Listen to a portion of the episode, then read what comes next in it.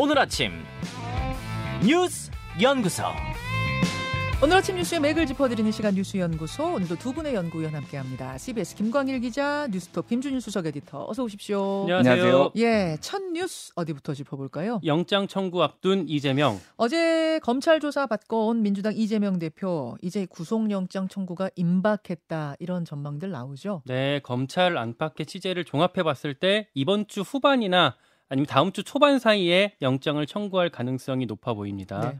어제 쌍방울건 관련해서 2차 소환 조사가 있었거든요. 네. 여기서는 어, 쌍방울이 이, 이- 그 당시 이재명 경기지사 방북을 위해서 북한에 300만 원 대납한 게 맞냐라는 추궁이 이뤄졌어요. 음흠. 이에 대해서 이재명 대표가 내가 방북하려고 추진한 건 맞는데 기업한테 돈 보내라고 대납하라고 그렇게 하지는 않았다. 나는 모르는 일이다. 라면서 혐의를 부인했습니다. 그 지난번 조사 때는 열람을 다 한 다음에 서명 날인을 하지 않고 나왔는데 이번엔 어땠습니까? 네, 어제 거는 어, 2차 어제 나왔던 2차 피신 조서에는 서명을 했다고 합니다. 음, 다만 아, 말씀하신 지난번 조사 때 기록했던 1차 조서 있잖아요. 네네. 그것도 잠깐 읽어봤는데 읽어보다가 여기에는 서명하지 않고 나왔다고 합니다. 네. 아, 역시 어, 본인이 진술한 취지대로 기록되지 않았다라는 거고 어, 근데 그 상태로 그 본인 취지가 아닌 상태로 언론 보도까지 나갔기 때문에 서명할 수 없다라는 논리를 들었어요. 그러니까 그 사례를 뭘로 들고 있나요? 내 취지대로 진술서에 써 있지 않더라 하는 그 사례. 지난번 조사 때 이재명 대표가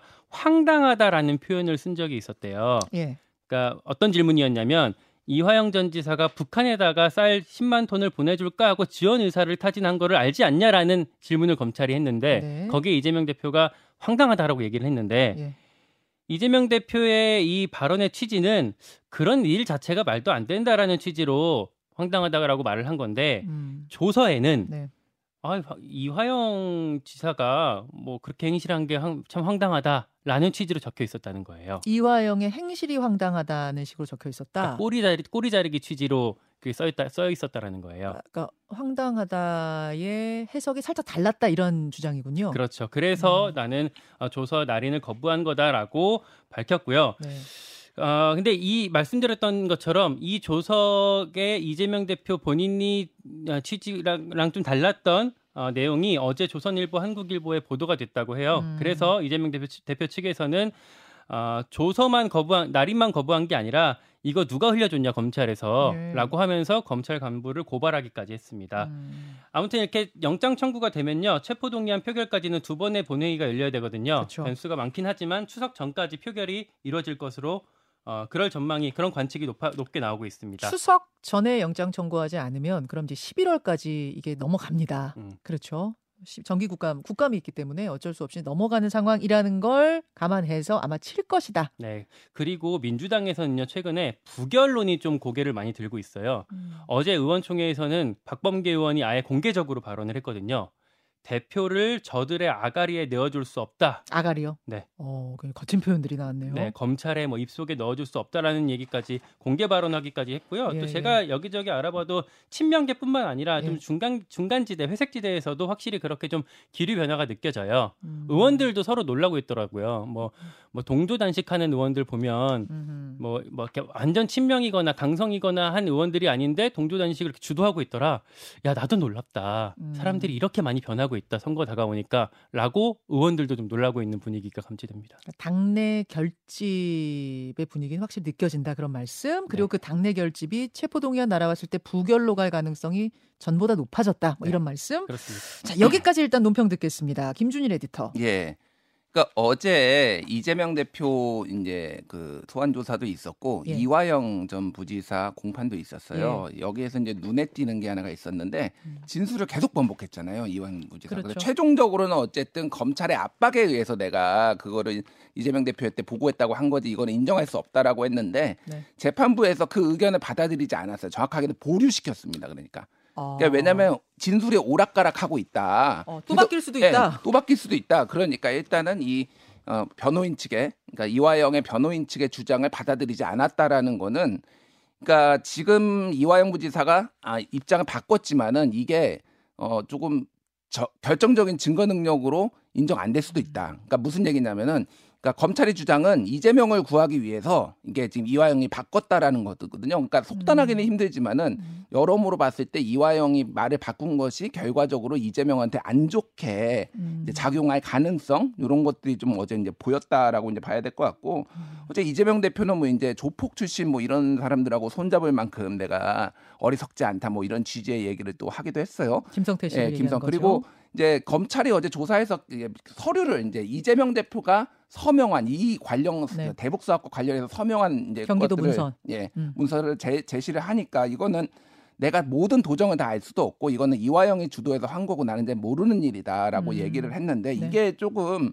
그러니까 어쨌든 납득이 잘 안 되는 부분들이 있는 거죠 음. 사실 그러니까 그래서 이런 부분들이 이제 앞으로 주, 저 영장을 이제 쳤을 때 구속영장을 쳤을 때 어떻게 이제 어, 될지 좀 주목을 해봐야 될 것 같고 그 중앙일보 단독 기사인데 네. 경기도하고 쌍방울그룹 컨소시엄 증거 영상을 이제 제출을 했다라는 거예요 단독 기사인데 어떤 그래서 영상이에요? 그러니까 어, 어, 중국 2019년 1월 17일에 중국의 선양에서 열린 북남 경제협력 협약식 맺는 장면 뭐 네네. 이런 것들을 해- 해가지고 요 장면이 쉽게 얘기를 하면 경기도하고 쌍방울이 상당히 밀접한 관련이 있다. 음. 뭐 이런 것들이 이제 이재명 대표가 직접 연관된 건 아니지만은 음. 그래서 이게 두두 그 그룹이 떨어진 게 아니다 이런 식으로 정황 증거들을 상당히 그래서 어쨌든 음. 이화영 쪽을 통해서 상당히 이제 이 압박이 들어가고 음. 있는 상황인 것 같아요. 근데 뭐 밀접한 거에 대해서는 지금까지도 다 알려졌던 건데 그 밀접의 고리가 이화영에서 끊어지느냐 음. 아니면 이화영에서 이재명 대표까지 연결되느냐 이거잖아요 쟁점은 그렇죠. 그 부분인데 어제 이화영 공판에서는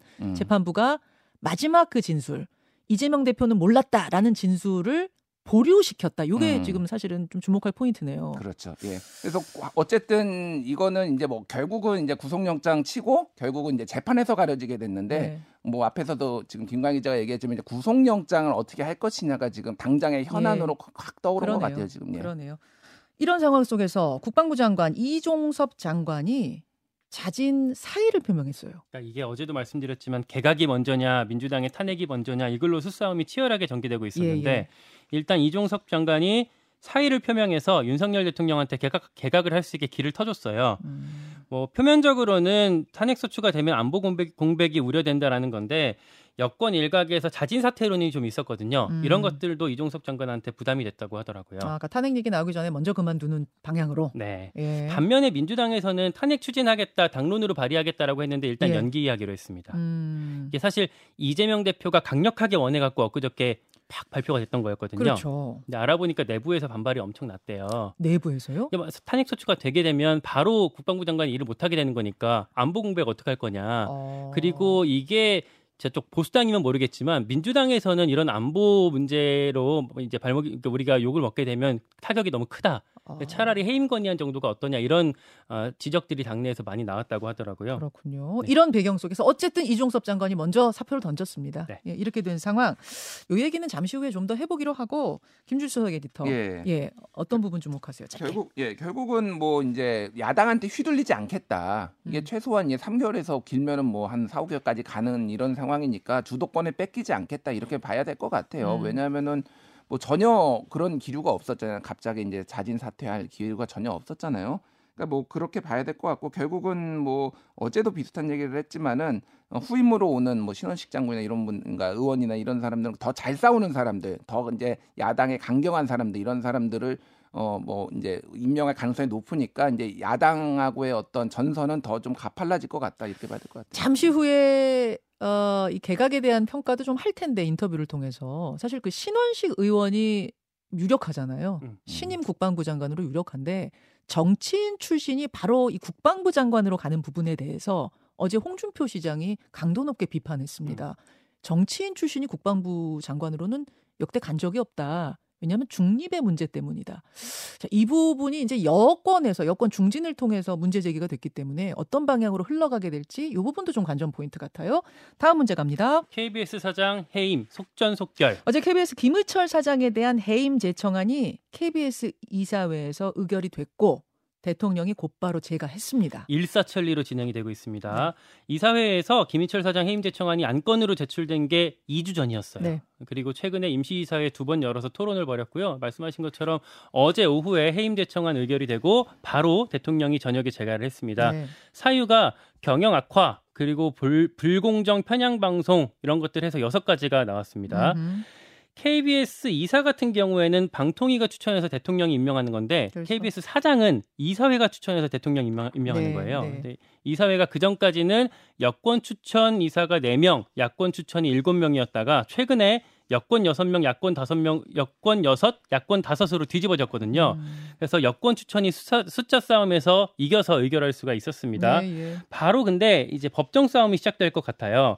김인철 사장이 어제 뭐라고 말했냐면 음. 입장문을 냈는데 네. 제가 부족함이 많았다라고 말하면서도 해임에 이를 만큼 큰 잘못을 저지르진 않았다. 음. 그리고 과거에 그랬던 것처럼 이번에도 법정 공방이 계속될 거다. 스스로 그렇게 말을 했습니다. 네. 예전에 MB 때 정현주 사장 그리고 문재인 대통령이 해임했던 고대영 사장이 어, 그런 전철을 밟았기 때문에 맞아요. 그, 그걸로 가겠다라는 걸 어, 이제 예고한 것 같습니다. 이번에도 또 반복이네요. 예. 비슷한 음. 상황에 또 반복. 김준 에디터. 예.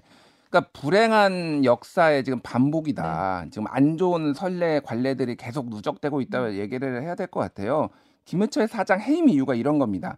대규모 적자로 인한 경영 악화, 직원들의 퇴진 요구로 인한 리더십 상실, 불공정 편향 방송으로 인한 대국민 신뢰 추락, 수신료 분리징수 관련 직무 유기 및 무대책, 고용 안정 관련 노사비 시 사전에 이사회에 보고하지 않은 점. 그러니까 여기에서 한 절반은 지금 여권이 만든 거예요. 그러니까 수신료 문제 이런 거. 예, 뭐 예를 들면 수신료 분리징수돼서 무대책 지금 뭐 대책이 나오기가 힘들죠 지금 상황에서 갑자기 몇대 됐다고 그러니까 이거 급작스럽게 얘기를 했다라든지 뭐 직원들의 퇴진 요구는 어느 어느 KBS 사장이나 모든 그 지부 직원들 퇴진 요구가 있어서 역대 어느 KBS 사장이나 그러니까 예, 뭐 예. 이런 거를 봤을 때 이게 이제 합리적인 것이냐. 고대영 사장이 이제 문재인 정부 때 해임됐는데 그때도 여덟 가지 파업 음. 사태 뭐 초, 초래 뭐 이런 걸로 해임됐는데 이게 이제 법원에서 인정이 안 됐거든요. 음. 그러니까 이것도 이 다시 이제 복귀를 할 가능성인데 한참 시간이 지나서 이제 음. 명예 회복 사- 차원에서 되겠죠. 그래서 결국은 이제 뭐 정권이 바뀌어도 여- 이 정부나 저 정부나 조금 KBS를 본인 입맛에 맞는 사람을 장악하려고 한다. 음. 이런 비판을 좀 피하기가 어려울 것 같고 전체적으로 보면은 이제 지금 뭐 MBC 같은 경우에는 이사장이 지금 해임이 된 것이 이제 좀 정지가 됐잖아요. 예. 내년 10월, 8월인가 제가 정확하지 않은데 8월인가 10월인가 꽤 임기가 길어요. 효력 정지 가처분이 예. 받아들여졌어요. 받아들여져 가지고 그 권태선 이사장 임기가 좀 깁니다. 예. 예. 그러니까 이게 이제 MBC하고는 조금 이제 속도 차이가 나게 될 것 같아요. 그래서 전체적으로 보면은 공영방송 그러니까 여권이 그 뭐 그렇게 의도했는지 모르겠으나 생각했던 총선 전까지 그렇게 알려졌던 총선 전까지 다 이제 장악 뭐 아니면은 이제 정상화?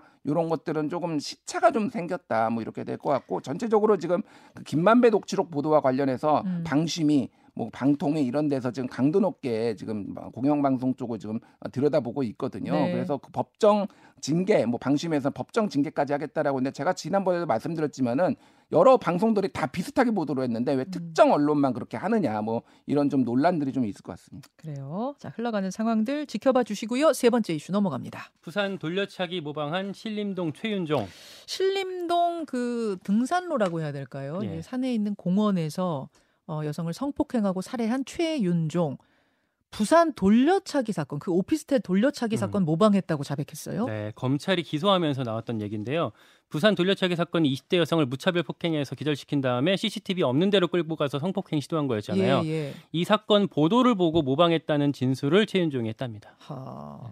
특히 4개월 전부터 치밀하게 계획했다는 얘기가 나왔어요. 어떤 식으로요? 인터넷 쇼핑몰에서 너클을 샀고요. 네. 그리고 CCTV 없는 곳을 찾으려고 장소를 계속 물색하고 다녔대요. 음. 그리고 등산로 답사도 수십 차례나 했다고 합니다. 음. 범행 전에 6일 동안 어, 두 번이나 그 배- 범행 장소를 찾았던 걸로 확인이 됐어요. 음.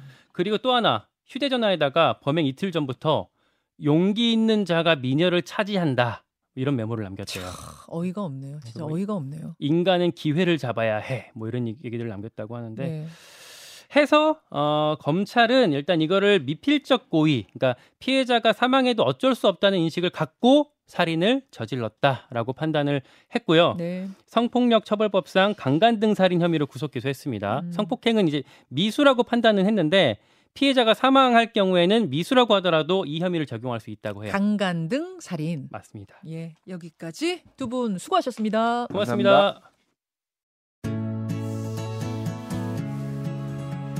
김현정의 뉴스쇼는 시청자 여러분의 참여를 기다립니다. 구독과 좋아요, 댓글 잊지 않으셨죠? 알림 설정을 해두시면 평일 아침 7시 20분 실시간 라이브도 참여하실 수 있습니다.